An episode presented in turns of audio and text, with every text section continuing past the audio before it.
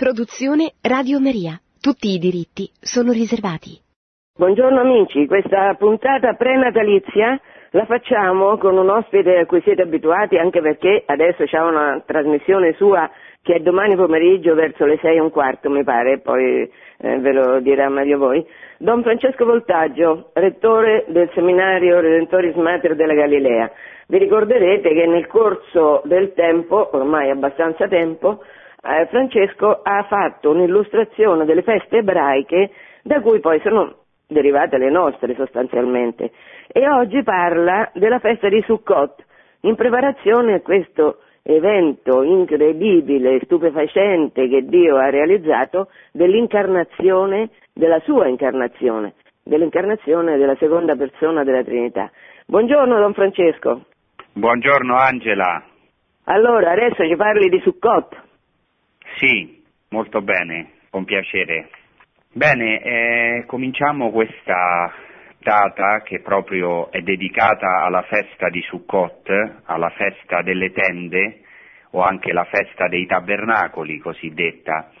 In realtà è una festa che eh, gli ebrei celebrano nel mese di Tishri che cade normalmente in settembre-ottobre piuttosto e eh, si celebra il 15, il quindicesimo giorno di Tishri e che quindi è legata alle altre feste ebraiche che precedono, vale a dire il Capodanno ebraico che Rosh Hashanah si celebra il primo di Tishri e il 10 di Tishri si celebra lo Yom Kippur, quindi si celebra 5-6 giorni dopo la festa dello Yom Kippur, questa festa di Sukkot, festa delle tende di cui tratteremo.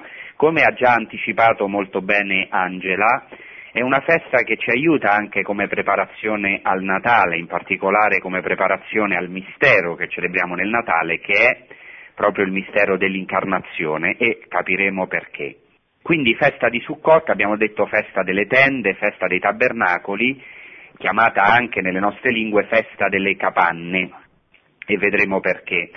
Sono sette giorni di festa più un ottavo giorno, e quindi praticamente otto giorni di festa e quindi la festa per eccellenza. Pensate che ai tempi di Gesù questa festa era chiamata la festa per eccellenza, proprio perché era eh, una festa piena di allegria, di gioia per eccellenza e anche eh, era una delle tre feste di pellegrinaggio. Sappiamo che tre erano le feste in cui tutti gli ebrei si dovevano recare a Gerusalemme per fare il pellegrinaggio, che sono appunto la festa di Sukkot, la festa delle tende, e poi Pesach, la festa di Pasqua, e Shavuot, la festa di Pentecoste. Cominciamo così con il primo nome della festa, eh, festa appunto di Sukkot, delle tende, dove il termine fondamentale è appunto la Sukkah in ebraico, al singolare, Sukkah vuol dire tenda. È così importante questa festa che ne parla non solo l'Antico Testamento in vari passi, anche è citata, come vedremo, nel Nuovo Testamento, ci sono anche varie allusioni molto interessanti, significative nel Nuovo Testamento a questa festa, ma anche c'è un intero trattato della Mishnah, la Mishnah è diciamo, la raccolta delle tradizioni orali ebraiche, che prima del 200 d.C. sono state raccolte, poi redatte appunto intorno al 200 d.C., c'è un intero trattato dedicato proprio alla festa delle tende, questo trattato si chiama appunto Sukkah.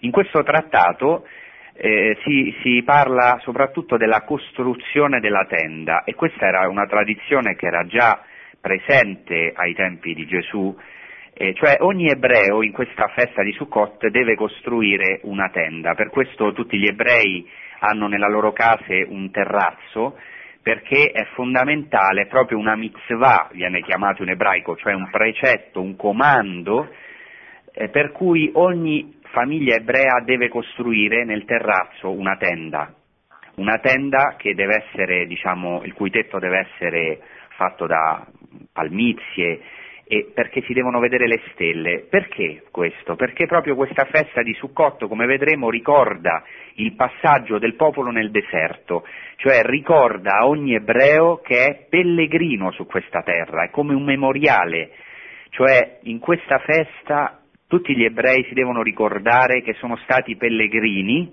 nel deserto e ancora sono pellegrini in questa vita come tutti noi, ma non solo questo, ma anche celebrano questo evento in cui Dio ha abitato, per così dire, in una tenda, appunto nella tenda della riunione, nel luogo dove Mosè andava a parlare con Dio faccia a faccia e quindi si rivelava la gloria di Dio in una nube e quindi si ricorda il popolo pellegrino nel deserto e Dio stesso che si fa pellegrino con il popolo, è un Dio con, è un Dio con il popolo, che cammina insieme al popolo, che guida il popolo. Per cui in questa festa è fondamentale un altro termine, non solo il termine sukkah che vuol dire tenda, ma anche il termine mishkan. Mishkan è un termine che vuol dire anche tenda in ebraico, ma vuol dire piuttosto dimora, cioè Mishkan, viene citata varie volte nell'Antico Testamento, è la tenda della dimora di Dio, dove Dio dimora, scende eh, sotto forma della nube, diciamo, la sua gloria scende e riempie appunto il Mishkan, la tenda, la dimora di Dio, e, e, e Mosè così entra nella tenda e, e ha questo incontro, diciamo, eh, per così dire, con la presenza di Dio, con la Shekinah, appunto Shekinah in ebraico vuol dire presenza, dimora di Dio, e per questo c'è una relazione tra il termine Shekinah e il termine Mishkan, è la tenda della dimora. Bene, secondo la tradizione ebraica, Mosè ascese al Sinai per 40 giorni e 40 notti, questo c'è ovviamente anche nella Bibbia, e per la seconda volta ascese, perché vi ricordate che per la prima volta, la prima volta diciamo, quando discende, e il popolo si fa un vitello d'oro, quindi cade nell'idolatria, nel peccato gravissimo, Mosè si adira e rompe le tavole, quindi Mosè deve salire una seconda volta sul monte Sinai per impetrare il perdono di Dio, per fare per così dire l'espiazione per il popolo attraverso la sua preghiera, e eh, la seconda volta discende dal Sinai e eh, questo evento è importante perché ehm, viene celebrato nella festa dello Yom Kippur, cioè secondo la tradizione ebraica il giorno di Yom Kippur, quindi il grande giorno dell'espiazione, ehm, ricorda proprio questo secondo discendere di Mosè dal monte, quando ha portato le seconde tavole come segno del perdono di Dio per il peccato terribile del vitello d'oro.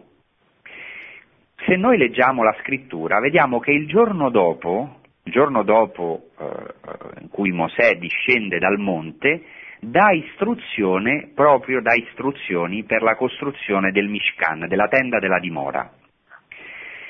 Ecco perché questa festa oggi, la festa di Sukkot, la festa delle tende, si celebra cinque giorni dopo, o sei giorni dopo, la festa di Yom Kippur. C'è un legame tra questo discendere di Mosè dal monte, quindi una seconda opportunità che Dio ha al popolo, e la costruzione della tenda, perché poi dal monte Sinai continuano il loro peregrinare nel deserto. Ecco, la tenda, come sappiamo, la tenda della dimora, è legata alla nube di gloria che copriva il popolo mentre camminava nel deserto. E qui diciamo ci sono molti riferimenti nella scrittura Ricordiamo per esempio nel libro dell'Esodo 13-21 quando eh, Dio precedeva eh, il popolo di giorno con una colonna di nube, poi si narra molte volte che questa nube di, varie volte che questa nube di gloria scende nella tenda. Ecco, secondo la tradizione ebraica, anche secondo il Targum, che è la versione eh, sinagogale in aramaico eh, della scrittura, perché ai tempi di Gesù la scrittura era proclamata in ebraico ma veniva tradotta in aramaico, quindi ci sono molte tradizioni eh, perché non si doveva fare una traduzione letterale, appunto secondo il Targum eh, Dio ha dato al popolo mentre camminava nel deserto eh, sette nubi di gloria, sette nubi di gloria, eh, una davanti, una nube di gloria davanti che guidava il popolo, una dietro che appunto la proteggeva dai nemici, una a destra e una a sinistra perché dice la scrittura non devierai né a destra né a sinistra, una sopra perché era un'ombra contro il caldo e anche, dice la tradizione ebraica, diciamo il, il Midrash, anche sotto, sotto, i piedi, perché dirà poi il libro del Deuteronomio, in questi 40 anni nel deserto i tuoi piedi non si sono logorati. Quindi vedete, poi capirete l'importanza, capiremo insieme l'importanza di, questa, di queste nubi di gloria che accompagnavano il popolo. Comunque il cuore di questa festa è, come ho detto, che ci, tutti si devono ricordare, devono fare memoriale che il popolo ebraico è stato pellegrino nel deserto, quindi si ritorna in un certo modo pellegrini e si ricorda i doni che Dio ha dato eh, nel deserto al popolo. Che doni ha dato? Innanzitutto l'acqua, poi la manna dal cielo, quindi il cibo per il suo popolo, e la luce perché anche si dice che questa nube, questa colonna di nube che accompagnava il popolo, diventava di notte una nube di fuoco, quindi ecco la presenza costante di Dio eh, eh, che anche dà luce eh, nella notte al popolo. E quindi questa festa di Sukkot è una festa legata fondamentalmente all'Esodo. L'Esodo è interpretato in modo liturgico. Un'altra cosa interessante, potete già capire che questa festa è molto legata al Tempio, al Tempio proprio perché la tenda della dimora era una prefigurazione poi del Tempio, appunto dell'abitazione di Dio in terra, che era appunto eh, per gli ebrei, per l'Antico Testamento, il Tempio, il Santo dei Santi, dove Dio abita, dove Dio dimora, il luogo della dimora di Dio, dove ancora è discesa la nube di gloria, dove definitivamente abitava la Shekinah, la stessa presenza di Dio in mezzo al popolo. Infatti, se leggiamo il libro dei re, la dedicazione che fa il re Salomone del Tempio di Gerusalemme, questa dedicazione, secondo il primo libro dei re, è proprio avvenuta nella, durante Sukkot, durante la festa delle tende. Quindi ogni ebreo deve costruire una tenda e pensate che devono passare la notte in questa tenda, quindi fuori all'aperto, ovviamente è una festa che affascina molto i bambini, noi anche quando eravamo bambini ci, ci, sicuramente il gioco che abbiamo fatto tutti è costruire una casetta, costruire una tenda, cioè questo desiderio dell'uomo eh, di, di, di, di, avere un luogo Ehm, e, e, così ogni ebreo deve dormire vedere le stelle, dormire nella tenda e anche fare almeno un pasto fuori, quindi nella tenda, nel terrazzo, per ricordare proprio ehm, questo momento fondamentale della storia di Israele, che è la storia di tutti noi, che è appunto il pellegrinaggio. E in questa festa, e questa è veramente una, una credenza che hanno gli ebrei, eh, tutti gli ebrei aspettano degli ospiti. Quali ospiti? Abramo, Isacco, Giacobbe, Mosè, Davide ed Elia. Ovviamente sono degli ospiti spirituali, cioè ospitano, per questo sono così importanti, si dice in aramaico gli ushpizin, cioè gli ospiti santi, gli ospiti sacri. Ogni giorno ospitano un personaggio, il primo giorno Abramo, eccetera, ogni giorno un ospite, Abramo, Isacco, Giacobbe, Mosè, Davide ed Elia. Vediamo perché sono così importanti questi personaggi, anche per poi il compimento che fa Gesù Cristo per noi cristiani di questa festa. Quindi per ora, dopo ovviamente ci vuole un po' di pazienza, ora stiamo mettendo le basi per poi tirare le conclusioni, vedere il compimento messianico in, in Gesù Cristo e anche in noi cristiani. Il secondo elemento importante Francesco, della festa di Francesco, scusa, sì. ti posso uh, interrompere un momento? Perché questa, io non, non, avevo mai capito quanto fosse concreta questa festa fino a quando non ho visto un film che si chiama per l'appunto Uspizim. Esatto. Mm, ne voglio sì, dire, un... Uspizim mi pare, no? E c'è chi vuole, credo che se lo possa scaricare da internet, no? questo non lo so, non, non lo so. però è molto... Sì. Sì, però è un film molto interessante perché proprio fa vedere questa importanza proprio degli ospiti, perché si chiama eh sì, come hai detto ma bene, perché poi ospiti. vedono che, che fanno, costruiscono le capanne, le tende, le capanne, tutte le, le, le, chi non ha la terrazza, chi è povero lo fa per strada. È veramente molto esatto. bella, è allegrissima questa cosa. Se vi capita, un spezzim, trovatelo su internet. Scusa Francesco. Molto bene, grazie Angela. Poi il secondo elemento fondamentale della festa di Sukkot è la gioia, è la festa dell'allegria per eccellenza. La festa dell'allegria per eccellenza, innanzitutto perché è la festa del raccolto d'autunno, eh, appunto della vendemmia e della raccolta delle olive, quindi è eh, veramente la gioia no, della vendemmia, la gioia del raccolto d'autunno e anche sappiamo che ehm, è proprio ordinata questa gioia dalla scrittura. Infatti quando si finisce lo Yom Kippur, che è una festa penitenziale, vi ricordo, di digiuno totale, il grande giorno dell'espiazione, quindi in cui si implora il perdono e si riceve il perdono di Dio, lo Yom Kippur, il 10 di Tishri, finisce con il grido di gioia Bashanna Abba Birushallaim, cioè l'anno prossimo a Gerusalemme, e così si termina lo Yom Kippur nella gioia, la gioia di essere perdonati e finalmente si può camminare con Dio, perché Dio abita con il suo popolo. Ecco, e anche questa gioia è proprio un, comando, per così dire, che fa il libro del Deuteronomio, per esempio vi leggo un passo riferito alla festa di Sukkot, ti rallegrerai nella tua festa, appunto in questa festa di Sukkot, tu e tuo figlio e tua figlia, il tuo servo e la tua serva, il levita, il proselita e l'orfano e la vedova che sono nella tua città, quindi una gioia universale. Sette giorni festeggerai per il Signore tuo Dio nel luogo che sceglierà il Signore, perché il Signore ti avrà benedetto in tutti i tuoi prodotti del campo ed in ogni opera delle tue mani e sarai completamente allegro cioè è la gioia completa, interessante che proprio si comanda di essere allegri.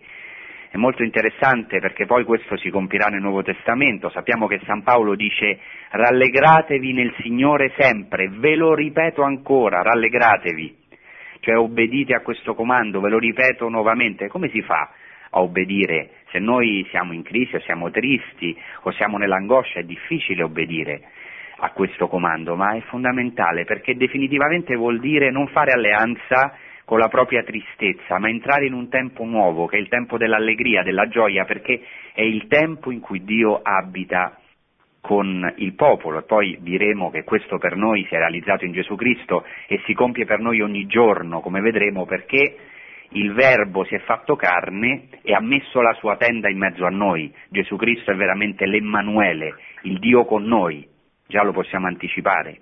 Quindi per noi cristiani, ecco, questa è una gioia costante, l'allegria dello Spirito perpetua per noi, dentro di noi, dentro il nostro spirito.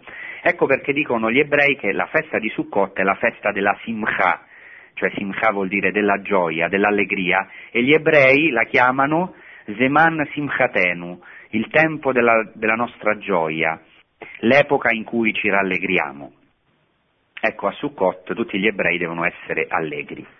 L'altro elemento che raccogliamo, ovviamente non posso qui parlare lungamente di tutta la festa di Sukkot, prenderò qualche elemento, un altro elemento fondamentale oltre alla gioia è l'elemento dell'acqua, cioè poiché Dio ha dato al popolo che camminava, che era pellegrino nel deserto, il dono dell'acqua, questa festa ha come centro assoluto il dono dell'acqua. Per questo, già ai tempi di Gesù, nel corso dei sette giorni della festa delle capanne, della festa di Sukkot, c'era una processione che si faceva dalla sorgente di Gerusalemme, che si trova ovviamente sotto, mentre il Tempio si trova più nella parte superiore, nella sorgente del Gihon, vicino alla piscina di Siloe, e si facevano delle processioni solenni, meravigliose, con canti di enorme allegria, e si portava l'acqua dalla piscina di Siloe eh, fino al Tempio e là si facevano delle grandi libagioni sotto l'altare del Tempio dove, c'era un, dove c'erano dei fori che secondo oh, la tradizione ebraica eh, erano collegati con le acque dell'abisso erano come il centro del mondo, l'ombelico del mondo, perché secondo la tradizione ebraica il Tempio è il collegamento tra gli abissi, tra la terra e il cielo, è veramente la porta del cielo. E quindi si faceva una libagione di acqua e anche di vino, questo è molto interessante, l'acqua unita al vino, e ehm, si portava eh, l'acqua con una bacinella d'oro che veniva appunto riempita fuori da Gerusalemme presso la sorgente del Gihon presso la piscina di Siloe e veniva portata in processione all'interno del santuario attraverso appunto la porta chiamata, per quello si chiama porta delle acque, Shar Hamaim, la porta delle acque, e così veniva versata l'acqua in un apposito foro dell'altare, sotto l'altare ce n'erano due, appunto uno per il vino e uno per l'acqua. E, e le, le, le, fonti ebraiche dicono che questo rito era fatto anche per propiziare le piogge dell'anno a venire, quindi eh, eh, c'erano anche delle preghiere per l'acqua, per la pioggia, perché come Dio nel deserto aveva dato il dono dell'acqua, facendo sgorgare la roccia nel deserto, facendo sgorgare, ricordatevi questo elemento e poi lo riprenderemo, la roccia nel deserto, dando l'acqua, così anche oggi apre per così dire i tesori del cielo, perché noi sappiamo bene chi è stato qui in Terra Santa sa che senza acqua, se non piove, eh, subito questo vuol dire la morte, appena piove la Terra Santa si riempie di erba, di verde, di fiori, è qualcosa di meraviglioso, perfino il deserto fiorisce. Ecco, in questa festa di Sukkot c'è tutto questo richiedere, il dono dell'acqua, le preghiere per il dono della pioggia e, e dell'acqua.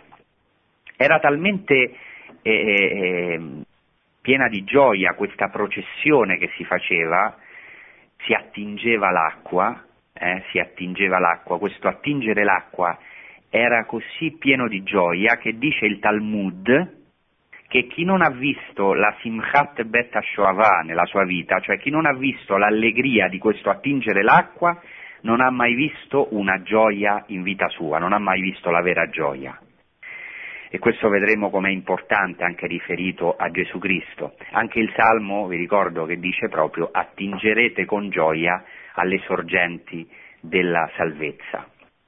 Bene, poi un altro elemento è che questa festa anche era la festa della luce e dell'olio, soprattutto la festa della luce, appunto perché come ho detto all'inizio, Dio non è stato solo eh, fonte sorgente d'acqua per il popolo, ma anche stato sorgente di luce ha illuminato eh, la notte del deserto del popolo di Israele. E cosa facevano? In un giorno, all'uscita del primo giorno di festa, tutti i sacerdoti e i leviti uscivano nel cortile delle donne, quindi nel tempio, e lì si preparavano quattro braceri eh, nelle, nelle, quattro torri che c'erano eh, intorno al cortile delle donne e anche a questo rito partecipavano i bambini con grande gioia, pensate i bambini dei Kohanim, i figli dei sacerdoti, quindi anche Giovanni il Battista ha fatto questo, accendevano questi braceri e utilizzavano come stoppini il tessuto ricavato dai pantaloni e dalle cinte degli abiti sacerdotali che ormai non si potevano più usare perché erano consunti. E quindi praticamente c'erano quattro enormi braceri che illuminavano il Tempio illuminavano il cortile del Tempio, tutta la spianata del Tempio e addirittura le fonti dicono che si poteva vedere da tutto Gerusalemme e gli uomini pii e i maggiorenni che erano presenti danzavano esibendosi in acrobazie con torce di fuoco. Pensate che, che, che enorme gioia che era, al suono delle trombe consacrate la processione attraversava il cortile delle donne fino alla porta che dava sul monte del Tempio nella parte esterna del santuario. Quindi praticamente ecco la festa della luce. Si illuminava il tempio di questi braceri enormi che, come dicono le fonti, erano così forti che, forse è un po' un'esagerazione, ma illuminavano a giorno tutta Gerusalemme, dicono le fonti ebraiche. Era un'esagerazione, però dopo vedremo l'importanza perché anche Gesù Cristo in questa festa dirà una parola importantissima riguardo alla luce. Poi l'altro elemento eh, fondamentale di questa festa di Sukkot sono quello che gli ebrei chiamano gli arbaminim, cioè le quattro oh, specie di piante che ogni ebreo deve portare in mano nella preghiera. Sono quattro piante, il mirto, appunto hadassim in ebraico, la palma, il lulav, il cedro, l'etrog e il salice, aravod, aravot che hanno tutto, hanno tutto, un significato che ora non vi spiego, ma qual è la cosa importante? Che con le palme nelle mani, con questi quattro vegetali, ogni giorno gli ebrei fanno delle processioni intorno alla sinagoga, al tempo di Gesù giravano sette volte intorno all'altare e cantavano agitando le palme, gli Oshannot, cioè gli Osanna, Osanna che Osanna originariamente quello che noi cantiamo nel Sanctus, nel Santo, in ogni, in ogni nostra celebrazione eucaristica, vuol dire eh, eh letteralmente Hosanna in ebraico vuol dire eh, salvaci, noi ti preghiamo, salva, ti preghiamo, Hosanna. È, mo, è, un, è, un, termine molto importante perché eh, dalla stessa radice viene il nome Yeshua, cioè Gesù, Hosanna, Yeshua, la stessa radice, è la radice della salvezza. Ecco, pensate che oggi gli ebrei in sinagoga portano sempre queste quattro specie di, di, di piante, eh, tra cui c'è anche la palma, e, la, e le agitano nei quattro punti cardinali, a segnare proprio l'universalità di questo grido di Osanna, di queste preghiere meravigliose che sono appunto gli Oshannot. Infine, un altro elemento è che la festa di Sukkot già per gli ebrei è la festa escatologica per eccellenza, cioè che vuol dire? È la festa che già eh, apre agli ultimi giorni, quindi ai giorni anche del compimento messianico, perché questo si vede chiaramente leggendo il libro del profeta Zaccaria. Il libro del profeta Zaccaria termina proprio con il grande giorno del Signore che è il giorno di Sukkot, il giorno, la solennità, la festa delle capanne. Leggo al termine del eh, capitolo 14 del libro del profeta Zaccaria, si dice allora fra tutte le genti che avranno combattuto contro Gerusalemme, i superstiti andranno ogni anno per adorare il Re, il Signore degli eserciti, e per celebrare la solennità delle capanne. Se qualche stirpe della terra non andrà a Gerusalemme per adorare il Re, il Signore degli eserciti, su di essa non ci sarà pioggia. E termina dicendo, in quel tempo anche sopra i sonagli dei cavalli si troverà scritto sacro al Signore, cioè in un'epoca in cui tutti saranno consacrati e la gioia finale degli ultimi tempi in cui Dio veramente abiterà con il popolo è descritta come una grandissima festa di Sukkot, una grandissima festa delle capanne. Bene, questo diciamo è un po' la festa, in breve, come gli ebrei eh, vivevano al tempo di Gesù questa festa e come ancora oggi alcuni di questi elementi, ovviamente non gli elementi legati al Tempio, perché oggi non c'è più il Tempio, quindi per esempio non ci sono più le libagioni d'acqua, però a grandi linee questa è la festa secondo la tradizione ebraica. Ora possiamo passare a vedere eh, l'importanza di questi elementi, di questa festa nel Nuovo Testamento. Sapete che noi eh, non celebriamo una festa di Sukkot, una festa delle tende, mentre eh, Gesù Cristo nella storia della salvezza ha assunto, e per questo noi celebriamo la festa di Pasqua, che ha un'origine una festa ebraica, Pesach, e la festa di Pentecoste, la festa di Shavuot, con un contenuto nuovo ma sempre in continuità con l'Antico Testamento, invece la festa di Sukkot non la celebriamo, ma alcuni grandi eh, esperti si sono chiesti, ma allora questa festa di Sukkot è scomparsa dal cristianesimo? No. Per esempio dice un grande cardinale, un grande studioso, il cardinale Danielù, si chiede proprio questo, dove, in quali elementi è passata a noi la festa di Sukkot? E lui risponde essenzialmente nel battesimo, questo lo dirò tra poco. Prima vediamo come Gesù Cristo ha compiuto questa festa e poi vediamo come nel cristianesimo, diciamo, noi viviamo questa festa compiuta nel Messia, perché una cosa importante è che questa festa è piena del Messia, già per gli ebrei è una festa messianica, come le feste più importanti ebree, tutte diciamo ebraiche, tutte eh, hanno questa apertura meravigliosa al Messia. Bene, il primo, eh, il primo compimento che dobbiamo meditare, che dobbiamo uh, considerare è eh, ciò che dice il Vangelo di Giovanni e questo eh, ci interessa anche come preparazione al mistero dell'incarnazione, perché il Vangelo di Giovanni dice così, 1.14, e il Verbo si fece carne e venne ad abitare in mezzo a noi, eh, in greco è kaiologos sarx egeneto, kai eskenosen en hemin. Importantissimo perché letteralmente dice così, e il logos, cioè il verbo, si fece carne kai eschenosen enhemin, e mise la sua tenda in mezzo a noi. In questo verbo che usa Giovanni, eh, San Giovanni, eschenosen, c'è la radice shachan, cioè c'è la mishkan, la tenda, la dimora di Dio con gli uomini, e c'è anche la radice della parola Shekinah, che vuol dire la presenza di Dio nella tenda e poi nel Tempio. Ecco, dice il Vangelo di Giovanni, e il Verbo si fece carne e mise la sua tenda, e letteralmente non dice proprio in mezzo, è una buona traduzione comunque, ma in realtà dice in noi, che è qualcosa di molto più profondo, cioè non solo in mezzo, come nel popolo peregrinante nel deserto, la tenda, la dimora di Dio era nel mezzo dell'accampamento di Israele, tutte le tribù si accampavano intorno, ma ora è in noi. Questa è una cosa incredibile, nell'uomo, perché veramente Dio si è fatto uomo. E sappiamo anche come la tenda è un'immagine per il corpo, questo lo troviamo per esempio dalla Bibbia, ma anche e soprattutto nel Nuovo Testamento, San Pietro, per esempio, dice che il Signore mi ha fatto capire che tra poco dovrò lasciare la mia tenda e fa riferimento alla sua vita terrena, cioè al suo corpo. Il corpo ha un riferimento con la tenda, difatti c'è un legame molto stretto, adesso non è che ho molto tempo di parlare di questo, ma già nell'ebraismo tra il corpo e la tenda, tra il corpo e il tempio. Questo è già sottolineato dagli ebrei, eh? Vi potrei leggere una citazione, se dopo tempo, interessantissima di un grande filosofo ebreo, Levinas, che parla della stretta relazione, dell'identificazione tra il Tempio e il corpo.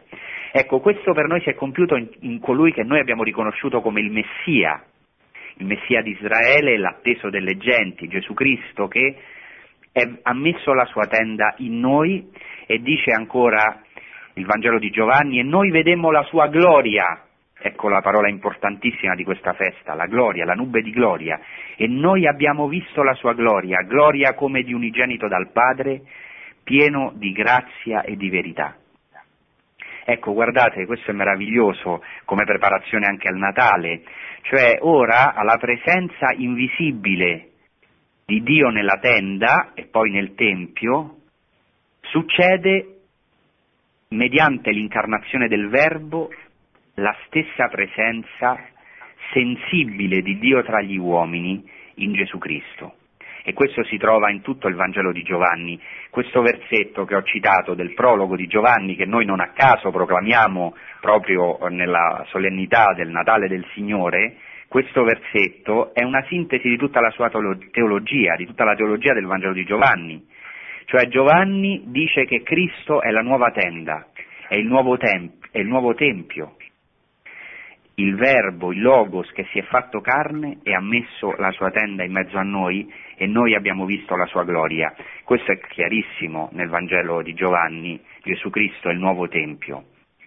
Infatti eh, nel Vangelo di Giovanni, dopo la scacciata dei mercanti del Tempio, ecco, Gesù Cristo dice distruggete questo Tempio in tre giorni lo farò risorgere e dice che egli parlava del Tempio del suo corpo.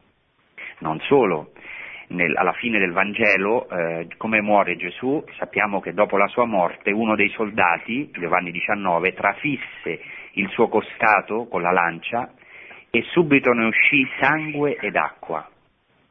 E questo è fondamentale perché attraverso questo evento eh, Giovanni mostra che Gesù Cristo è il nuovo Tempio, perché sappiamo che quest'acqua che risana, che esce dal lato del Tempio, era un'immagine fondamentale di Ezechiele 47. In Ezechiele 47 si parla di questo fiume che esce dal lato del Tempio e risana tutte, tutta la valle fino a, appunto scende nella valle del Cedron e risana tutta la valle del Mar Morto, tutto il deserto fino al Mar Morto, tanto che ci saranno pescatori.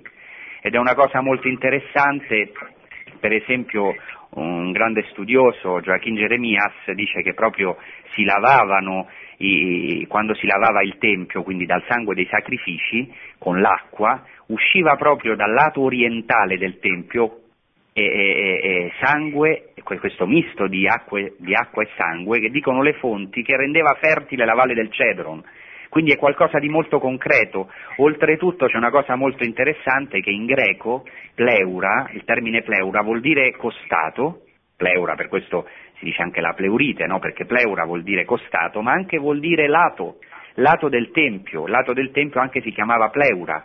Ecco, cosa voglio dire con questo? Che Giovanni vede in Gesù Cristo il nuovo Tempio, da cui esce sangue d'acqua, questo torrente che risana tutta l'umanità, che risana eh, il deserto, eh, che fa fiorire il deserto, che rende ecco, oh, fertile la nostra vita. Quindi questo è, è, importantissimo anche nella festa di Sukkot perché come abbiamo detto centro, uno dei temi centrali della festa di Sukkot è proprio il dono dell'acqua. Oltretutto eh, sapete che San Paolo applica proprio eh, questo peregrinare di, eh, di, Israele nel deserto a Gesù Cristo, perché dice che in Prima Corinzi 10, quando il popolo eh, era diciamo, peregrinante nel deserto, dice tutti furono immersi, furono letteralmente dice battezzati nella nube, cioè furono immersi da questa nube di gloria, tutti bev- mangiarono lo stesso cibo spirituale, ecco il dono della manna nel deserto, tutti bevvero la stessa bevanda spirituale e aggiunge e bevevano da una roccia spirituale che li accompagnava e quella roccia era il Cristo. Cioè lui vede in questa roccia il dono dell'acqua da parte di Dio, in questa roccia vede lo stesso Gesù Cristo. Applica un midrash che lui aveva ascoltato quando era bambino e anche probabilmente quando era anche nei suoi studi rabbinici, lui ha studiato come rabbino, perché nella scrittura non si parla di una roccia che accompagnava, che camminava con il popolo, quindi evidentemente era un midrash, un racconto, e lui applica questo a Gesù Cristo. Ecco, è lui questo dono dell'acqua, eh? questo è meraviglioso, ritorneremo tra poco su questo. Un altro evento fondamentale legato alla festa di Sukkot, secondo vari studiosi, eh, e questo lo riprende anche molto bene il Papa Benedetto XVI, a cui siamo tanti, tanto grati perché è uno dei più grandi teologi del XX secolo, indubbiamente, anche di questo secolo, ma specialmente del XX secolo, e, e che ha, ha, messo in relazione della eh, l'evento della trasfigurazione con la festa di Sukkot. E questo è anche uno dei grandi meriti di Carmen Hernandez che ci ha, a noi del cammino passato, trasmesso delle catechesi meravigliose anche insieme a Chico proprio sul legame tra questo evento della trasfigurazione e la festa di Sukkot. Io in questo senso solamente riporto, diciamo, trasmetto e un poco sviluppo quello che ho ricevuto per grazia.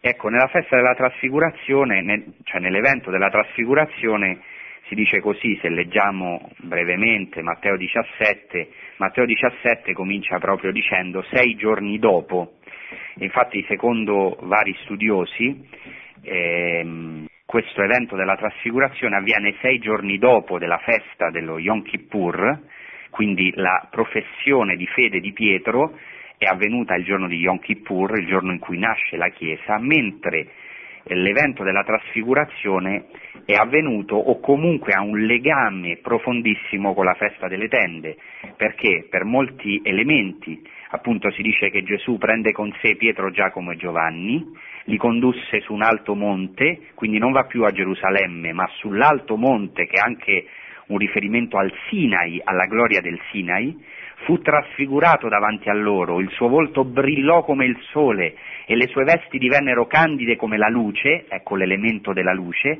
ed ecco apparvero loro Mosè ed Elia, ed ecco gli ospiti che tutti gli ebrei aspettano a Sukkot. Perché proprio Mosè ed Elia? Beh, lo sappiamo, trad- i padri lo spiegano bene perché Mosè è la legge ed Elia sono i profeti, ma anche perché Mosè ed Elia sono le due persone che più si sono, i due personaggi dell'Antico Testamento, nostri padri, che più si sono avvicinati, avvicinati a Dio. Di tutti e due si parla che hanno avuto un'esperienza meravigliosa di Dio nel Sinai. Eh, Mosè dice a Dio nel Sinai mostrami la tua gloria. E Dio dice tu non mi puoi vedere ma io passerò e vedrai le mie spalle, quindi ha come un contatto, come un'esperienza profondissima, vicinissima di Dio, ma non può vedere il suo volto, attenti, non può vedere il suo volto. Elia allo stesso modo quando nella sua crisi di profeta attraversa il deserto eh, anche lui eh, 40 giorni e 40 notti, arriva al monte di Dio Loreb, appunto il monte Sinai, e ha un'esperienza di Dio, ci fu un terremoto, ma Dio non era nel terremoto, ci fu un vento impetuoso, Dio non era nel vento impetuoso, finché ci fu, dice in ebraico, una col de mamà daka. Noi traduciamo una brezza soave, che è una bella traduzione, ma letteralmente è una voce di silenzio sottile. In quel silenzio, in quella voce del silenzio sottile, Elia capisce che c'è Dio e allora si copre il volto con il manto, non vede Dio faccia a faccia. Adesso in Gesù Cristo abbiamo il volto di Dio, cioè ci è rivelato il volto di Dio, quel Dio che non si poteva vedere, fondamentalmente è l'amore, la gloria di Dio è il suo amore, l'essenza di Dio, la gloria di Dio, il suo peso, perché gloria in ebraico si dice kavod, cioè il peso, il suo peso è l'amore, è l'amore, il suo volto radioso, ecco, è meraviglioso, è proprio questo eh, il suo volto brillò come il sole, le sue vesti divennero candide come la luce, finalmente possiamo vedere il volto di Dio, quel volto che Mosè ed Elia non hanno visto, per quello scendono e si dice e conversavano con lui. Allora Pietro, continuo con il racconto della trasfigurazione, prende la parola e dice a Gesù, Signore è bello per noi restare qui, se vuoi farò qui tre tende, una per te, una per Mosè e una per Elia. Ecco le tende chiaramente, quindi il legame con la festa di Sukkot, festa delle tende, delle capanne, e sentite ora cosa dice, egli stava ancora parlando quando una nube luminosa li avvolse con la sua ombra, ecco la gloria di Dio, ed ecco una voce che diceva, questo è il figlio mio prediletto nel quale mi sono compiaciuto, ascoltatelo. Ecco, potete vedere sul sottofondo di cui abbiamo parlato come è impossibile entrare sempre più in profondità in questo evento della trasfigurazione senza eh, vedere il sottofondo che è la festa di Sukkot e anche il Papa Benedetto XVI nel suo libro Gesù di Nazareth lo sottolinea. Ecco, questo è un elemento importante. Poi, ovviamente, eh, il legame con la festa delle tende, con la festa di Sukkot è chiarissimo nel Vangelo di Giovanni. Nel Vangelo di Giovanni ci sono alcuni capitoli in cui proprio Gesù vive la festa di Sukkot la festa delle capanne, Giovanni 7 e seguenti, e in questa festa di Sukkot si rivela come il Messia, cioè la grande rivelazione messianica di Gesù Cristo. E sarebbe interessante leggerlo tutto, ovviamente non abbiamo tempo, ma sottolineo solo una cosa, che questo capitolo 7 si apre su tutta una discussione se Gesù va o non va alla festa, se lui è, è o no il Messia, proprio perché abbiamo detto che questa festa è legata al Messia, ma soprattutto c'è una rivelazione che fa Gesù Cristo, che all'inizio non vuole andare alla festa, ma si dice in Giovanni 7, 37 e seguenti che nell'ultimo giorno, il grande giorno della festa, il grande giorno della festa, abbiamo detto che per eh, gli ebrei ai tempi di Gesù molto probabilmente la festa delle tende era la festa più importante, Infatti eh, poco prima in questo capitolo si dice che si avvicinava la festa dei giudei, è la festa per alcuni per eccellenza. Ecco, in questa festa per eccellenza di allegria, nell'ultimo giorno, quindi nel giorno culminante, il grande giorno della festa, Gesù, levatosi in piedi, esclamò ad alta voce, chi ha sete venga a me e beva. Chi crede in me, come dice la scrittura, fiumi di acqua viva sgorgeranno dal suo seno. E questo gli disse riferendosi allo spirito che avrebbero ricevuto i credenti in lui.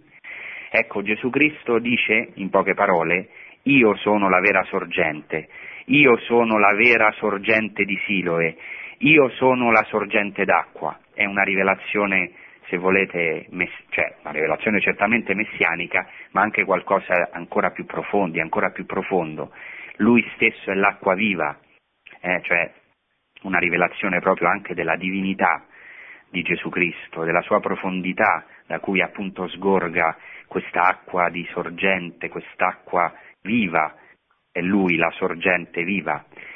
E questo è meraviglioso, vedete come eh, in questo sottofondo della eh, festa di Sukkot capiamo un pochino quello che possiamo capire noi eh, perché la Sacra Scrittura è sempre un tesoro immenso, ma capiamo la profondità di questa rivelazione eh, di Gesù Cristo. Ma non solo Gesù Cristo dice io sono la sorgente, ma anche voi lo sarete in me. Chi crede in me fiumi di acqua viva sgorgeranno dal suo seno. A questo noi anche siamo chiamati, perché per così dire Dio non, è stanco, o meglio non vuole vivere solo in templi fatti di pietra, ma ecco nel Tempio vivo, che siamo noi, in Gesù Cristo, unico, definitivo Tempio, nuovo Tempio, noi tutti possiamo essere sorgenti di acqua, questi templi vivi che possono ecco, irrigare questa generazione che come sapete tutti quanti ne ha molto bisogno. Bene, ma non si ferma qui. Ecco, dopo c'è il racconto dell'adultera, Gesù che perdona l'adultera nel Tempio, che anche non mi soffermo, è una cosa meravigliosa, e c'è rivelazione, un'altra rivelazione messianica di Gesù Cristo, dopo il perdono all'adultera nel Tempio, Gesù si trova nel Tempio e dice, di nuovo Gesù parlò loro, io sono la luce del mondo, chi segue me non camminerà nelle tenebre, ma avrà la luce della vita. Ecco, questa luce che si faceva in una di queste notti festose nel Tempio, ora Gesù Cristo dice, in, nel mezzo di questa festa, in, nel pieno di questa festa, dice io sono la luce del mondo. Quindi non solo questa luce che irradiava Gerusalemme, ma io sono la luce del mondo. Chi segue me non camminerà nelle tenebre, ma avrà la luce della vita. Gesù Cristo è la colonna di fuoco è questa luce, la colonna di fuoco era una prefigurazione della gloria immensa di Gesù Cristo. Ma non solo, se continuiamo vedremo che proprio nel contesto di questa festa Gesù guarisce il cieco nato. E dove lo invia? Alla piscina di Siloe, a lavarsi. E anche la piscina di Siloe è un'immagine battesimale. Il cieco viene inviato alla piscina di Siloe e ritorna che ci vede. Ecco, eh, Gesù è la vera luce, Gesù è la vera sorgente, invia per questo, questo oh, cieco alla piscina di Silo. E poi ci sono molte altre cose, con questo concludo, perché penso che già tra poco devo concludere. E secondo il cardenal Danielou e anche altri, la festa di Sukkot non è passata al cristianesimo perché in realtà è entrata nei riti battesimali. Infatti già ci siamo resi conto da questi testi che abbiamo parlato dell'acqua viva, della luce del mondo, del cieco nato, a cui ho fatto riferimento, che Sukkot ha una forte relazione al battesimo. Questo è molto chiaro se leggiamo eh, per esempio Apocalisse 7. In Apocalisse 7 c'è chiaramente un legame tra l'esodo e il battesimo cioè il battesimo, i battezzati, gli eletti sono presentati come il nuovo popolo eh, eh, che compie questo nuovo esodo. E l'agnello li guida alle fonti delle acque della vita, quindi certamente c'è una relazione tra questo testo e la festa delle tende, ve lo ricordo brevemente che in questo, fe- in questo testo di Apocalisse 7 appare una moltitudine immensa, che nessuno poteva contare, di ogni nazione, razza, popolo e lingua, quindi universale. La festa di Sukkot ha anche una relazione con l'universalità, perché appunto per questo gli ebrei eh, eh, agitano le palme nei quattro punti cardinali. E si dice che ehm, uno dei vegliardi si rivolse a me, cioè a Giovanni, e disse, quelli che sono vestiti di bianco, chi sono e donde vengono? Eh, poco prima si diceva che questi vestiti di bianco avevano palme nelle mani, si dice che questa folla universale, di provenienza universale, era avvolta in vesti bianche, che è un altro elemento della festa di Sukkot, e portavano palme nelle mani, palme nelle mani e cantavano l'osanna, perché si dice poco prima, e gridavano a gran voce la salvezza, Oshanna, abbiamo detto la salvezza appartiene al nostro Dio seduto sul trono all'agnello, quindi sono vestiti in vesti bianche, provengono da tutte le nazioni, sono gli eletti, hanno palme nelle mani e hanno vesti bianche, è un riferimento alla nuova festa di Sukkot, la festa escatologica. E allora uno dei vegliardi chiede a Giovanni chi sono e da dove vengono? E gli rispose Giovanni, Signore mio, tu lo sai, e continua il vegliardo, il presbitero, dice Essi sono coloro che sono passati attraverso la grande tribolazione e hanno lavato le loro vesti rendendole candide col sangue dell'agnello. Per questo, ascoltate qui, stanno davanti al trono di Dio e gli prestano servizio giorno e notte nel suo tempio. E colui che siede sul trono, ascoltate qui, stenderà la sua tenda sopra di loro. Ora è, è Dio stesso che stende la sua tenda sopra di loro. Non avranno più fame, dono del cibo, non avranno più sete, dono dell'acqua, non li colpirà il sole né arzura di sorta, l'ombra, la protezione, la nube di gloria che proteggeva il popolo, perché l'agnello che sta in mezzo al trono sarà il loro pastore, Gesù Cristo, l'agnello, e li guiderà alle fonti delle acque della vita, alle sorgenti delle acque della vita, e Dio tergerà ogni lacrima dai loro occhi, cioè sarà una gioia perenne perché Dio asciugherà le nostre lacrime e anche per questo ecco, potere dell'agnello, per potere di Gesù Cristo. Ecco, ci sarebbero molte altre cose perché anche la festa di Sukkot ha una relazione con la festa dell'esaltazione della croce di Cristo, poi se avremo tempo, se Angela vorrà o nella risposta alle domande continueremo, ma queste sono le cose Francesco, essenziali. Francesco, scusa, perché ci, fai, ci, spieghi perché la, ha relazione con l'esaltazione della croce? Ecco, grazie. Ha, esalta- ha, ha relazione con l'esaltazione della croce perché Egeria, che è una delle prime pellegrine in Terra Santa, che è una donna, e le donne sono sempre molto attente ai dettagli, ha scritto un diario di viaggio che è interessantissimo, dove descrive tutta la liturgia che si faceva a Gerusalemme. Ed è preziosissimo questo diario di viaggio di Egeria perché appunto parla, è uno dei primi documenti o il primo così nei dettagli della liturgia della Chiesa Madre di Gerusalemme. E lei ci dice che la dedicazione del Golgota e dell'Anastasis, cioè del Santo Sepolcro, a quei tempi era divisa in due parti, la basilica costantiniana del Golgota e dell'Anastasis, quindi del martirio e dell'Anastasis, dice che questa dedicazione del Santo Sepolcro era stata fatta nel giorno della festa ebraica della dedicazione del Tempio, che ha legame con la festa di Sukkot. Ecco, i primi cristiani forse hanno sostituito questa festa, che proprio noi celebriamo in settembre, no? con la festa dell'esaltazione della croce di Cristo, perché dalla croce è scaturita l'acqua della vita eterna.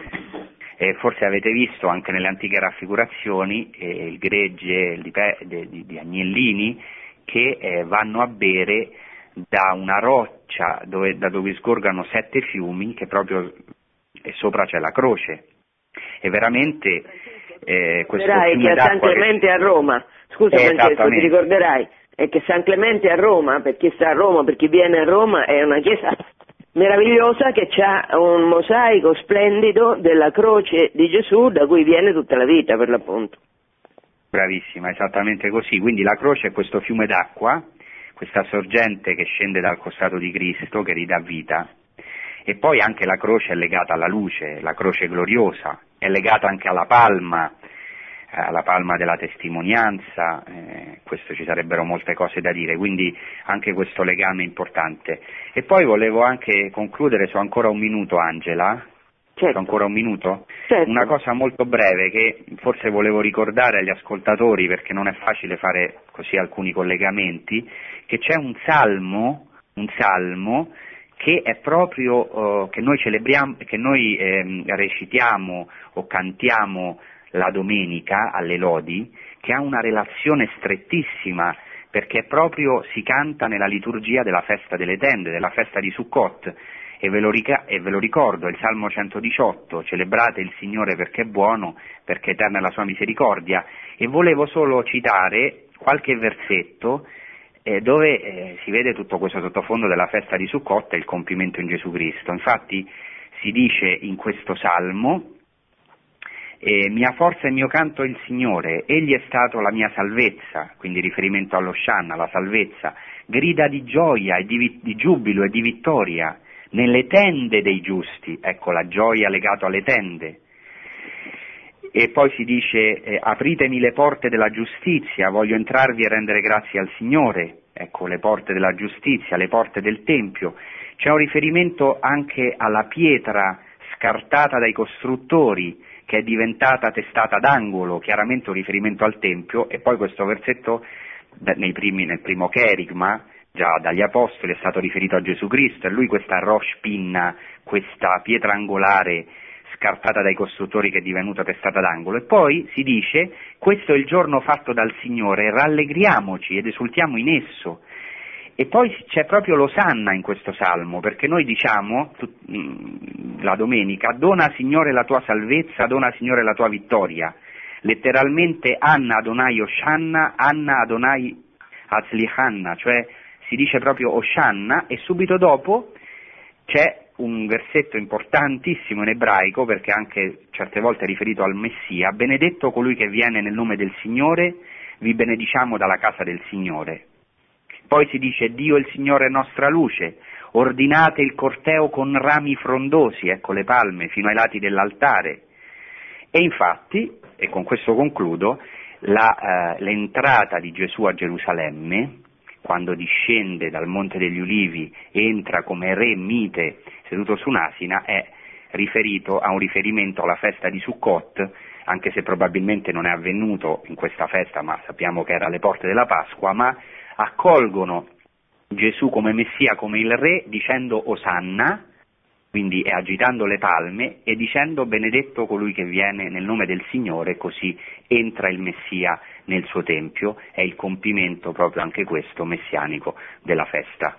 Grazie Francesco per questa eh, catechesi stupenda. Io eh, sono stata abituata come Francesco, Francesco poi lo fa anche per mestiere essendo prete, ma insomma eh, a scrutare la scrittura, a scrutare, a vedere le connessioni intime, costanti fra il Vecchio e il Nuovo Testamento che Gesù compie in, in pienezza, tutti, tutti, i dettagli che Dio ha rivelato al suo popolo. È una cosa meravigliosa e, e ehm, se ci avete tempo è proprio un modo per passare la giornata che, che Francesco prima diceva io lo, me lo ricordo bene questo perché l'ho ammonito l'altro giorno, sabato sera, questa lettera di Paolo, siate lieti, ve lo ripeto, siate lieti perché questa è la volontà di Dio. Come facciamo a essere lieti quando, eh, diciamo, molte cose vanno male fuori di noi, per noi o fisicamente, o come facciamo? E facciamo perché è un comando di Dio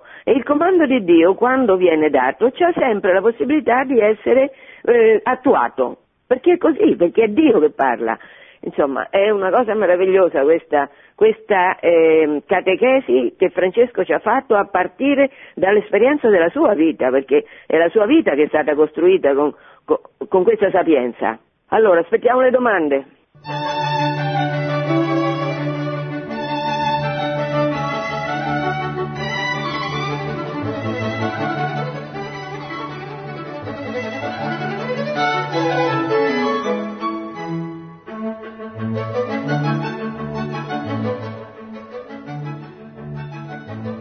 Pronto? Eh, buongiorno, buongiorno, sono Luca Venturi, chiamo da Bologna. Le volevo sì, questo, innanzitutto la, la, volevo ringraziare per la sua lezione magistrale. Eh, ci può essere un, una connessione, un nesso tra la Milà ebraica e il nostro battesimo cristiano? Grazie. Sì, benissimo. Bene, la domanda di Luca è interessante, eh, lui faceva eh, appunto un, la domanda spiego agli ascoltatori se c'era una relazione tra la Berit Millah, cioè la circoncisione ebraica, e il battesimo. Eh, ci sono certamente delle relazioni fin dai tempi antichi. Oltretutto uno dei riti eh, che si faceva per i proseliti, anche se non abbiamo la certezza che era così ai tempi di Gesù Cristo, però eh, con molta probabilità era, era, veramente così ai tempi di Gesù Cristo, c'era il battesimo dei proseliti, quindi c'è certamente una relazione perché la circoncisione è proprio questo segno della consacrazione a Dio, è qualcosa di più di un piccolo così pezzo di carne che viene tagliato, ma indica qualcosa di profondamente spirituale, la consacrazione a Dio. Oltretutto quando il figlio è primogenito bisogna anche pagare un riscatto perché i primogeniti appartengono al Signore, sono sacri al Signore quindi in tutta la tradizione la circoncisione ebraica è qualcosa di fondamentale perché vuol dire essere un popolo consacrato a Dio. Quindi ci sono molte relazioni e si possono fare anche degli studi interessanti, io qui non mi soffermo, quindi c'è una continuità. Nello stesso tempo dobbiamo sottolineare la grande novità. novità eh, grandissima perché il battesimo è, è, un'incorporazione a Gesù Cristo, al suo mistero pasquale, quindi vuol dire eh, essere uniti alla morte di Cristo, quindi la morte dell'uomo vecchio perché possa risorgere l'uomo nuovo, l'uomo celeste, l'uomo che viene dal cielo e quindi significa l'adozione divina, eh, cioè la figliolanza divina per adozione, appunto che nel battesimo siamo tutti eh, costituiti figli di Dio, figli nel figlio. E però ci sono delle cose interessanti anche nel Magistero della Chiesa, per esempio c'è un documento di eh, un Papa che fa riferimento alla circoncisione, dice eh, che la circoncisione toglie eh, il peccato originale, questo secondo questa dichiarazione del Magistero. Ora io non ho approfondito questo aspetto, noi sappiamo che certo il battesimo anche toglie il peccato originale, il battesimo però è molto di più, perché veramente è questa incorporazione in Cristo che ci apre il paradiso, ci apre il regno dei cieli, eh, perché vuol dire appunto essere uno con Gesù Cristo e quindi nel seno della Santissima Trinità, essere veramente figli del Padre in Gesù Cristo e nello Spirito Santo. E quindi diciamo bisognerebbe approfondire anche questi legami tra eh, la circoncisione e il battesimo, notando gli elementi di continuità e anche però ovviamente la grande novità e il compimento che avviene nei battezzati. Bene, possiamo passare al prossimo intervento. Pronto, buongiorno, sono Anna Maria dalla Sardegna. Volevo buongiorno Anna Maria. Faccio l'adorazione della croce con tutto il cuore perché c'è Gesù sopra la croce e poi eh, so perché ascolto le, appunto eh, tutte le in chiesa e leggo anche il Vangelo, ho letto la Bibbia, insomma eh, Gesù ha detto come Mosè innalzò il serpente nel deserto, così sarà innalzato il figlio dell'uomo.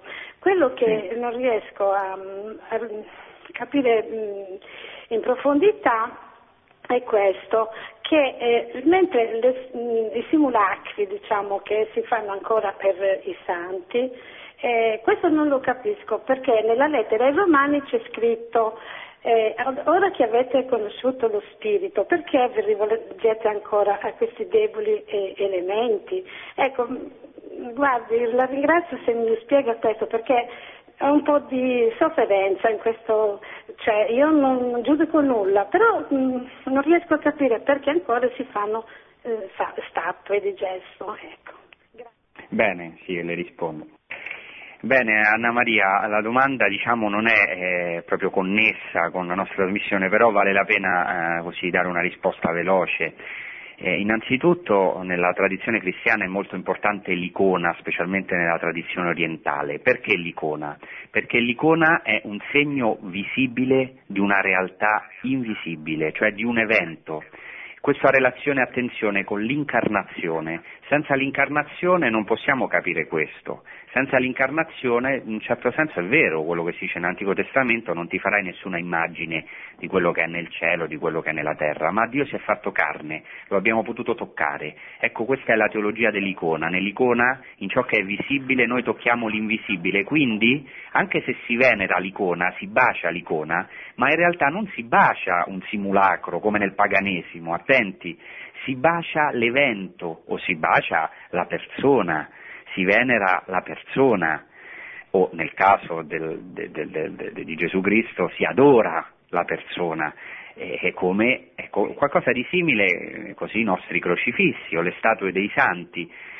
Noi eh, diciamo quando oh, baciamo il crocifisso evidentemente non baciamo il legno, baciamo lo stesso evento, baciamo anzi la stessa vorremmo adorare, intendiamo adorare la persona di Cristo e per i santi diciamo, dice la, l'ascoltatrice molto bene Anna Maria, questo va bene per Gesù Cristo, ma per i santi, anche per i santi, perché eh, questo c'è già nella tradizione ebraica e poi è compiuto in Gesù Cristo, i santi sono vivi nel cielo, intercedono per noi, sono nostri amici, per quello possiamo venerarli come nostri fratelli che già hanno compiuto la meta, quindi quando baciamo la statua di un santo, non baciamo un idolo, non baciamo un simulacro, non baciamo una statua fatta di pietro o, o, o pietre di legno, ma baciamo l'opera che Dio ha compiuto in loro.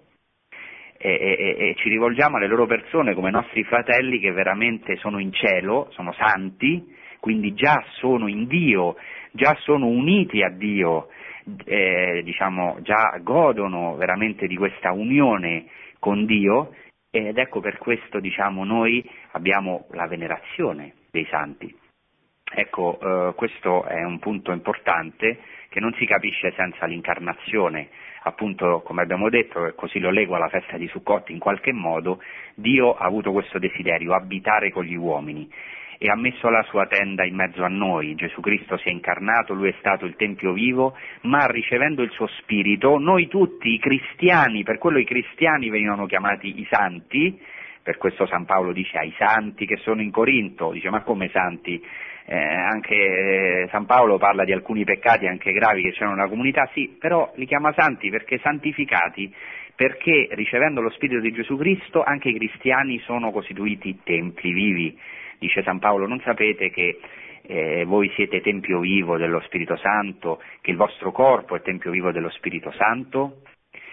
Ecco, e questo si è compiuto pienamente nei nostri fratelli che sono in cielo, che sono nell'assemblea celeste, che sono santi.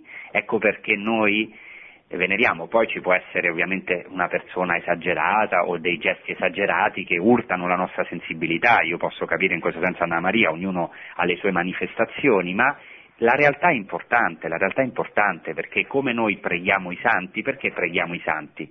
Perché sono, ecco, nostri fratelli che sono vivi in Dio, nel Dio vivo e intercedono per noi. E, quindi è anche giusto diciamo, dare la nostra venerazione eh, perché sono nostri fratelli adulti nella fede che già diciamo, hanno terminato il cammino, il pellegrinaggio terrestre e già sono, avendo passato questa tenda terrestre, ecco, sono già in una tenda trasfigurata nel Tempio Nuovo, che è veramente il cielo e l'unione con Dio, dove Dio sarà tutto in tutti. Ecco, Dio è tutto in tutti nei santi non nel senso che li veneriamo come Dio, ma li veneriamo veramente come amici di Dio, come santi, come nostri fratelli anche che intercedono per tutti noi. Passiamo al prossimo intervento. Sia lodato Gesù Cristo, alleluia! Sem- sempre sia lodato. Sono Brigitte della provincia di Bolzano eh, e avrei una domanda. Prego. Mi è venuto in mente, vorrei sapere il suo parere, mi è venuto in mente durante la sua trasmissione che la festa del Sukkot, la, la festa del Natale e la festa del battesimo sono le feste dell'Angelus, l'ascolto per radio, grazie, arrivederci, buon santo Natale. Bene, grazie. Eh, bene, sì, eh, c'è come ho detto un legame eh, molto forte tra la festa di Sukkot e la festa del Natale, eh, perché diciamo in riferimento all'incarnazione, cioè questa gloria che ha illuminato il popolo di Israele che ha abitato nella tenda, ora abita in una grotta. Per questo i primi giudeo-cristiani che conoscevano tutte le tradizioni chiamavano eh, queste grotte eh, antiche, per esempio la grotta di Betemme, la grotta luminosa, cioè Dio non solo ha abitato nel Tempio, ma è andato a abitare nel più profondo di noi stessi, ciò che è più oscuro di noi stessi, cioè ha illuminato le nostre oscurità, ha illuminato la nostra grotta, quindi elemento dell'abitazione di Dio, elemento della luce. E questo si trova anche nel battesimo.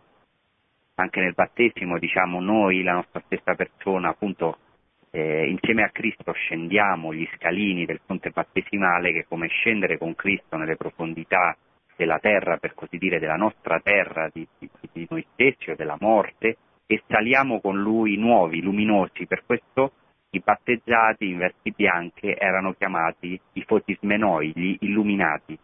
E per questo noi tutti, dopo aver ricevuto la veste bianca nel battesimo, abbiamo ricevuto anche una candela è stata accesa al cero pasquale che è Cristo appunto a questa luce. Quindi in Cristo noi siamo costituiti appunto templi di Dio, ovviamente in Lui per grazia e anche questo diciamo a causa del peccato lo possiamo perdere e anche siamo costituiti luce per gli altri, dice Cristo voi siete la luce del mondo e non a caso il Natale è proprio la festa delle luci, cui siamo chiamati a essere illuminati dalla luce di Cristo, da, di cui anche segno questa stella che guida i maggi e questa luce che si è, rilevata, è, si è rivelata nella debolezza della carne, nella debolezza dell'umanità, così come nell'Antico Testamento Dio abitava in una tenda, cioè in qualcosa di debole per così dire, di visibile, di debole, di fragile, ora eh, Dio, eh, la sua gloria, la sua pienezza abita eh, ed è, percepibile, sperimentabile attraverso il velo dell'umanità di Cristo, attraverso questa tenda che è il corpo di Cristo. Questo anche avviene nei sacramenti, perché i sacramenti sono appunto un segno visibile di una realtà invisibile attraverso la fragilità, alcuni segni concreti che portano i presti segni della nostra umanità, della nostra fragilità, il pane, il vino, ma dietro quel velo ecco, eh, entra, c'è veramente presente la pienezza di Dio, la sua grazia. Bene, passiamo a un prossimo intervento. Francesco, prima di passare Sì. alla prossima domanda, mi dicono dalla regia che eh, diversi hanno chiesto qual è il libro che abbiamo citato e noi non Sì. abbiamo citato nessun libro, io ho citato un film. Ne vuoi dire tu qualcosa? Sì, allora eh, abbiamo citato un film israeliano molto famoso che è interessante perché è anche recitato da ebrei ortodossi e anche da altri autori israeliani che si chiama Ha Ushpizin, Ushpizin, eh, che Fai vuol dire gli ospiti. Francesco? Fai lo Faccio lo, spelling? spe- faccio lo spelling, Ushpizin, allora U, poi SC, eh, P-I-Z-I-N, Ushpizin, che vuol dire gli ospiti, e questo diciamo lo potete trovare, non so se è tradotto in italiano, No, sicuramente c'ha le didascalie.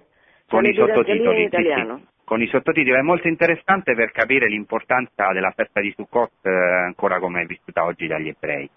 Sì, è molto concreto e anche allegro e carino, è una bella storia. Sì. Prossima domanda? Pronto? Eh, Pronto? Buongiorno.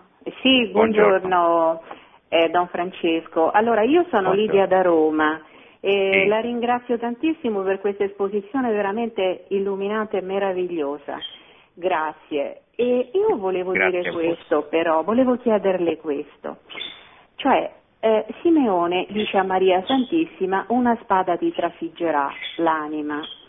Ora, tutti i profeti dicono circoncidete il vostro cuore e poi Gesù sappiamo che viene trafitto al costato. Ora, io vedo in tutto questo una circoncisione mistica. Tra l'altro Gesù sulla croce dice ecco la tua madre e per gli ebrei se ehm, diciamo eh, si è veramente figli di quella madre se la madre è ebrea. Ora, cioè, tutto torna, tutto è perfetto. E noi siamo figli di adozione, però con il sacrificio di Gesù e in Maria Santissima, quindi sotto la croce, si apre questo grembo materno dove c'è l'ammio, nel liquido amniotico non è altro che sangue e acqua. E, e, cioè, è bella questa visione proprio eh, globale no, di questa maternità, anche questa Chiesa, tutti i battezzati che sono immersi in questo grembo materno, c'è il sacramento del battesimo, l'Eucaristia e quindi credo che anche questa cosa ci possa aiutare notevolmente a riscoprire le nostre radici ebraiche, perché poi alla fin fine se Maria Santissima a Fatima dice il mio cuore immacolato trionferà, vuol dire che noi se siamo veramente figli suoi dobbiamo somigliarle e avere questo cuore. E avendo questo cuore è un cuore trafitto d'amore, quindi automaticamente diventiamo israeliti pure noi, nuovi israeliti. Non so, lei cosa ne pensa?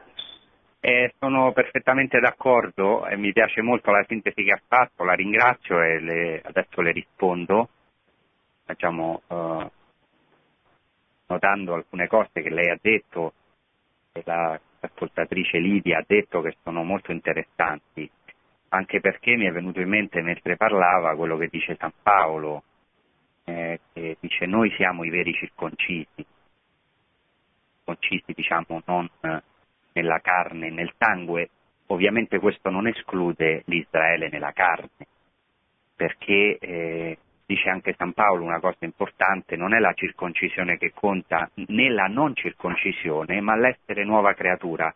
Perché dice questo San Paolo? Perché sta parlando a una comunità mista di ebrei e pagani, sta dicendo attenti, non è la circoncisione che conta, ma neanche la non circoncisione. Non vantatevi voi pagani come per dire che la circoncisione era qualcosa che non ha nessun valore.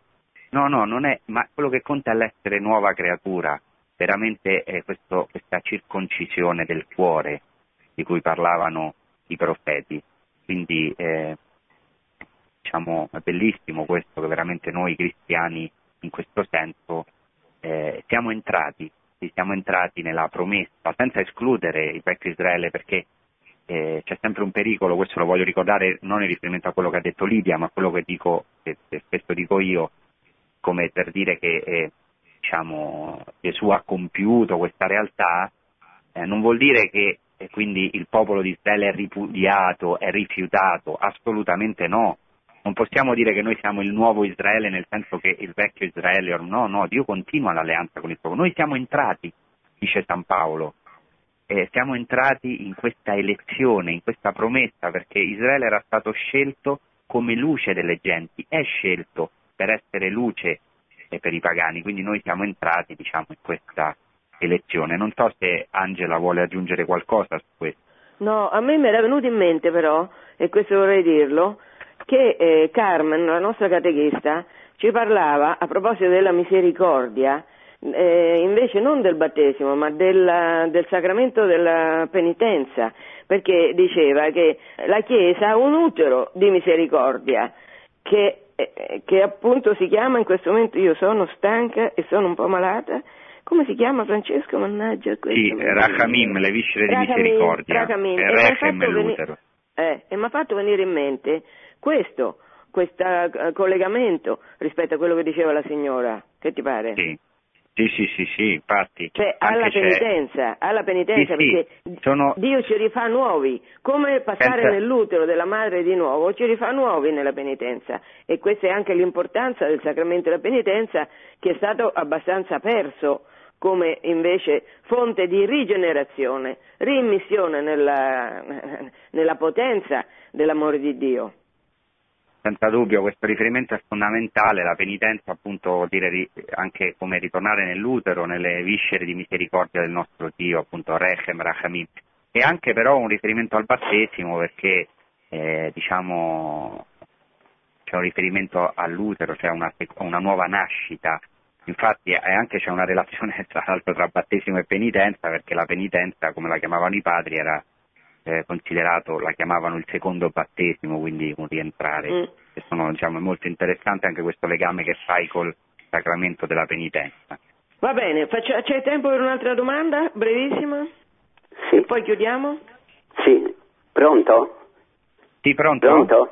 Ah, pronto, sì, buongiorno, sono Eliseo D'Annoro in Sardegna. E. Intanto vorrei fare un ringraziamento alla professoressa per lasciarvi queste trasmissioni molto ricche e belle e poi a lei in modo particolare eh, come sacerdote per tutta questa ricchezza che ci ha fatto gustare, per tutte queste spiegazioni bellissime che ci ha dato. Ecco, la domanda sarebbe questa. C'è relazione tra il popolo che si alza in piedi per andare verso l'altare per celebrare Santa Messa e il popolo che si alzava in piedi quando Mosè andava verso la tenda per pregare. Poi le vorrei chiedere Può ricordarmi quali sono le sette nubi della gloria di Dio? Grazie, tante grazie infinite e tanti auguri. Eh, grazie, grazie a lei. Beh, allora, riguardo alla prima domanda, molto velocemente, lo stare in piedi è già per gli ebrei un gesto di preghiera importante, loro hanno una preghiera che si chiama Amida, che si fa in piedi, perché lo stare in piedi era il servizio dei, dei Leviti nel Tempio, dovevano stare in piedi perché perché era un'immagine degli angeli. Gli angeli stanno in piedi davanti al trono di Dio. Quindi questo stare in piedi vuol dire appunto questa attenzione, questa contemplazione di Dio che poi per noi evidentemente, ovviamente nei nostri sacramenti, nell'Eucarestia si compie, no? Stare davanti al trono di Dio e dell'agnello. Anche stavano in piedi, dice nell'Apocalisse, questi eletti da tutte le nazioni stavano in piedi davanti al trono di Dio e, e dell'agnello. Riguardo alla seconda domanda, queste sette nubi di gloria, sette per gli ebrei il numero della perfezione, è un modo per dire che queste nubi di gloria, che loro erano immersi come battezzati nella gloria di Dio, immersi nella nube e, e per specificarle era una nube davanti che li guidava, quindi era una colonna di fuoco, eh, una, cioè una colonna, la colonna di nube che li guidava di giorno, di dietro eh, che li proteggeva appunto dai nemici, vi ricordate alcune volte la colonna si sposta dietro per proteggere una destra e una sinistra perché dice la parola che non devierai né a destra né a sinistra, una sopra eh, perché era ombra di riparo dal caldo e una sotto in modo che, come dice il libro del Deuteronomio, il tuo piede non sia logorato in questi 40 anni nel deserto però così sono sei nubi. E la settima, ecco la settima era quella che era in mezzo, appunto uh, la tenda, che, eh, la nube che riempiva la tenda quando Dio entrava, parlava faccia a faccia con Dio, usciva, il suo volto era radioso, pieno di raggi, dice l'ebraico letteralmente pieno di corna, per quello il Mosè di Michelangelo lo vedete che ha due corni, ma in realtà sono raggi perché il volto era luminoso eh, questa realtà sappiamo che si è compiuta pienamente nel volto radioso di Gesù Cristo, specialmente nella trasfigurazione.